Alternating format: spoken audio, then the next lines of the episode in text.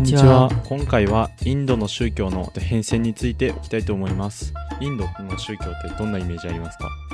まあ、昔はさまざまな宗教が交錯してたうんんですけど今だとヒンドゥー教とか仏教とかごちゃごちゃで。あでも仏教は今そんなによく分かってない状態だと思う、まあ大体そんな感じなんだけど、まあ、まずインドってどんな国かからお教えしようと思います。面積は大体日本の9倍以上結構大きい国、うん意外と。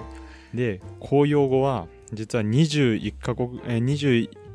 21個もあって公用語の数からまあ民族とかいろんな派閥の数もいっぱいあるんだなっていうのがわかると思います。インドって仏教生まれたのになんで今ヒンドゥー教なのとかあのなんかイスラム王朝ががあったけどイスラムはどうなのとか思ってる人いると思うんですけど、王朝は王朝で別の宗教を持ってて大体庶民庶民の宗教って途中からあまり変わってないんですよね。うん。例えば途中イスラムの王朝がすごい並ぶ時期があるんですけどその頃でも実際は庶民はもうヒンドゥー教を信仰してたりっていう感じの国です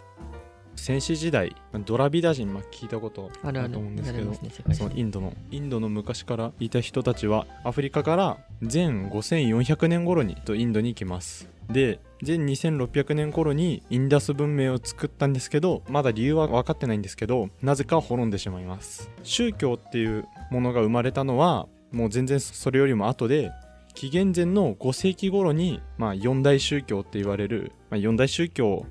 まあ、大体3代なんですけど古い順にバラモン教ジャイナ教アジービカ教仏教っていうのが生まれます。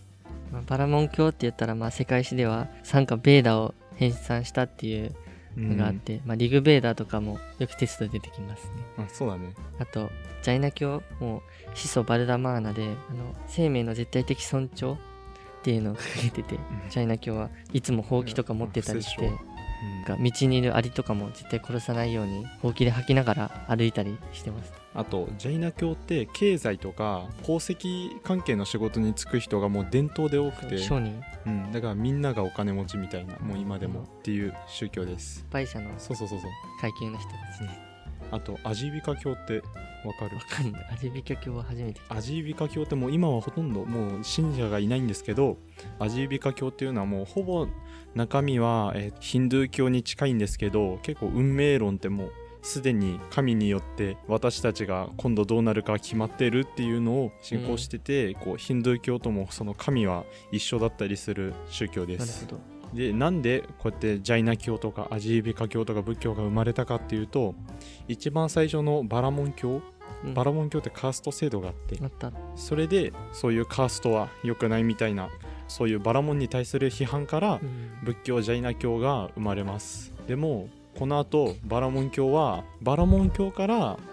い派生して仏教ジャイナ教が生まれたんですけどバラモン教はその生まれた仏教ジャイナ教とか他の宗教といろいろ混ざってそのインド固有のヒンドゥー教っていうのに変わっていきます。なるほど。インド最初の王朝はマガタ国っていうんですけどそれは仏教ジャイナ教を保護してました、まあそちょうどその頃に仏教ジャイナ教は生まれたんでマガタ国はそれを保護してたんですけどそのマガタ国の中にまあ王朝があって一番最初の王朝はナンダ朝っていう王はバラモン教のそのカーストで一番下のシュードラ身分出身なんですよね。シュードラってわかります？一番下当時だったら普通だったらバラモンが支配してるそうそうそう。ですけど。うん、奴隷身分出身の人が王をやってるって身分秩序が崩れるわけですよ。はい。あとしかも仏教とジャイナ教を保護しててうん。そのカースト制度が成り立たなくなってその時に反乱を起こしたのがチャンドラグプタっていう人です、まあ、この後チャンドラグプタ1世とか2世とか出てくるんですけどこの人はただのチャンドラグプタ王っていう人が反乱を起こしてその首都のパータリプトラを奪取します。そして生まれたのがマウリア朝っていう国です。マウリア朝はマガタ国マウリア朝なんでうん。あくまで。だからまだマガタ国は続いてますでもチャンドラグプタはバラモン教のカーストが崩れるからっつって反乱を起こしたのに晩年はジャイナ教を信仰するんですよね、あそうなんですかそしてマガタ国はマガタ国じゃないマウマガタ国マウリア朝はジャイナ教国になってしまいます。マウリア朝って仏典の血獣とかもそうあとダルマと第か三？うんそうそう行われてて。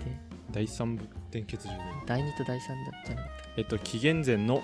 2年から紀元後一世紀元後1年頃に北インドの方ではイラン人やギリシャ人がすごい侵入してたんですよね。それでその紀元後1年なんかそこを統一したのが中国の方にいっ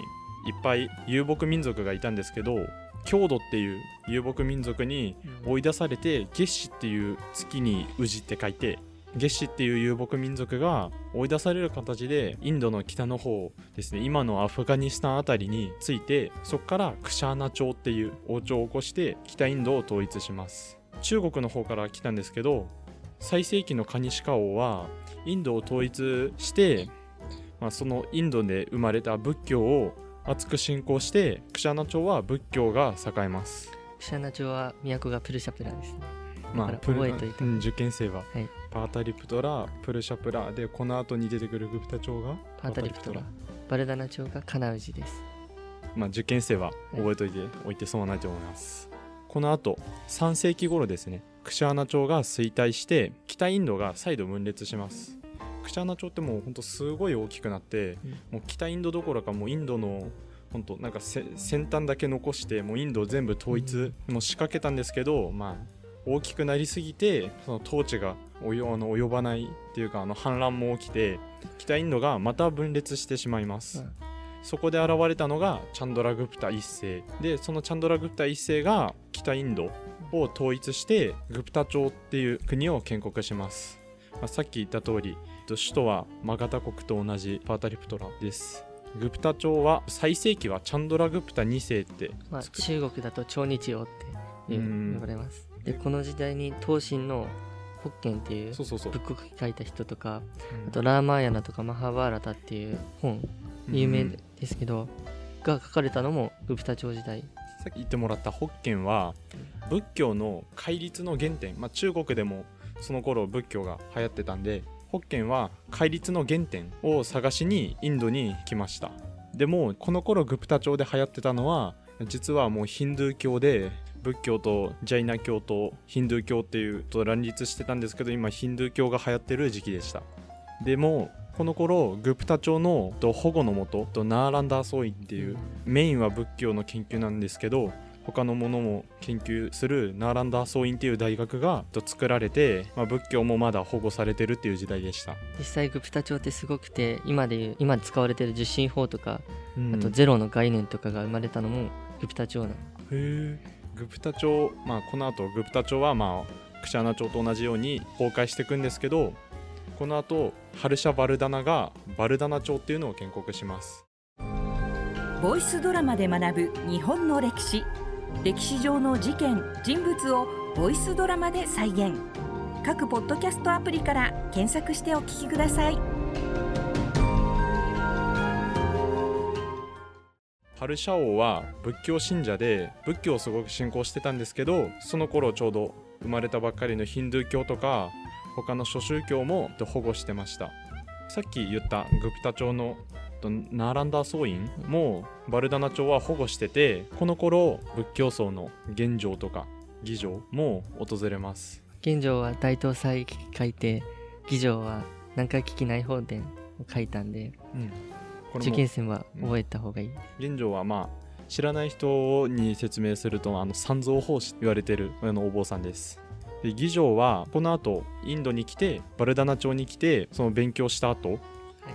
奈良ナ僧院で勉強した後に東南アジアのシュリービジャヤっていううん。王国があって、シュリービジャヤは今のヒンドゥー教の前身のシバ信仰ってあのシバっていう神ですね。破壊の神そうそうそう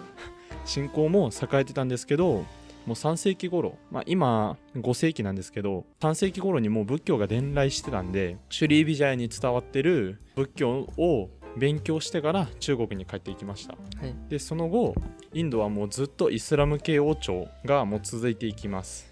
今の首都デリーを、えっと、首都としてデリースルタン朝っていうあの、まあ、スルタンってイスラムので言うと国王や皇帝っていう意味で大義語ではないけどカリフっていうのがあのムハンマドのちゃんとした後継者。正統カリフ。そうそうそう。言うんですけどそのスルタンっていう国王や皇帝が統治する時代が、まあ、王朝が5つ続きます、その王朝5つはまあ受験生はまあもしかしたら使うかもしれないんですけど奴隷王朝ハルジー朝トゥグルク朝サイード朝ロディ朝って言います。奴隷王朝ってどういう王朝なんだろうと思う人もいるんですけど奴隷王朝は奴隷身分奴隷王朝だからなんかその奴隷がいっぱいいた国とかそういうわけではなくて奴隷の身分から解放された王朝っていうものでカーストで奴隷身分っていうのがいるんですけどイスラムだと奴隷を解放するのはもういいことだっていう考えがあるのでその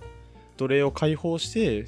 作られたのがその奴隷王朝っていうのです。で実はこの頃理由はわからないんですけど今みたいに今ヒンドゥー教がもう8割ぐらいいるんですけど、仏教からヒンドゥー教にちゃんと民衆の信仰が移ったのはこの頃で王朝はイスラム教で民衆はヒンドゥー教イスラム教とヒンドゥー教が混在する時代になっています。今度はイスラム王朝が続くデリースルタン朝の首都デリーがティムール帝国っていうモンゴル帝国が分裂してそこからまた分裂したまたイスラム系なんですけど そのイスラム系の民族がデリーを侵攻してインドを支配するんですけどティムール朝はクシャーナ朝とかと同じように大きくなりすぎて衰退していってしまいます。また北インドでいろんな勢力が争ってっていうのをまとめたのがムガル帝国っていう皇帝アクバルっていうのがその首都デリーを支配します。でまあ17世紀にはムガル帝国はほとんど北インドを支配します、はい。これまではもうイスラムなんですけどだんだん現代に近づいていってその頃にイギリスが東インド会社っていうのを設立します世界で一番最初の株式会社でっていうので覚えてるかもしれないんですけどそれはオランダの東インド会社でこれはイギリスの東インド会社です、東インド会社は貿易を独占してだんだんイギリスを領有していきます。それでその後にガンジーとかが独立運動を起こしてあの民衆の力が強くなっていってそれで結果あの今のように今までずっとと1000年とかぐらい信仰されてきたヒンドゥー教が今いっぱい信仰されてるっていう風になってます。系インドでは81%がヒンドゥー教らしいです。確か81%ってちょっと確かなやつであのまあ仏教も意外と今は10%ぐらい信仰されてるんじゃないかっていう説みたいなのもあります。でインドの宗教の変遷は以上となります。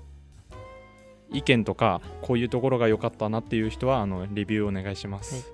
ありがとうございました。ありがとうございました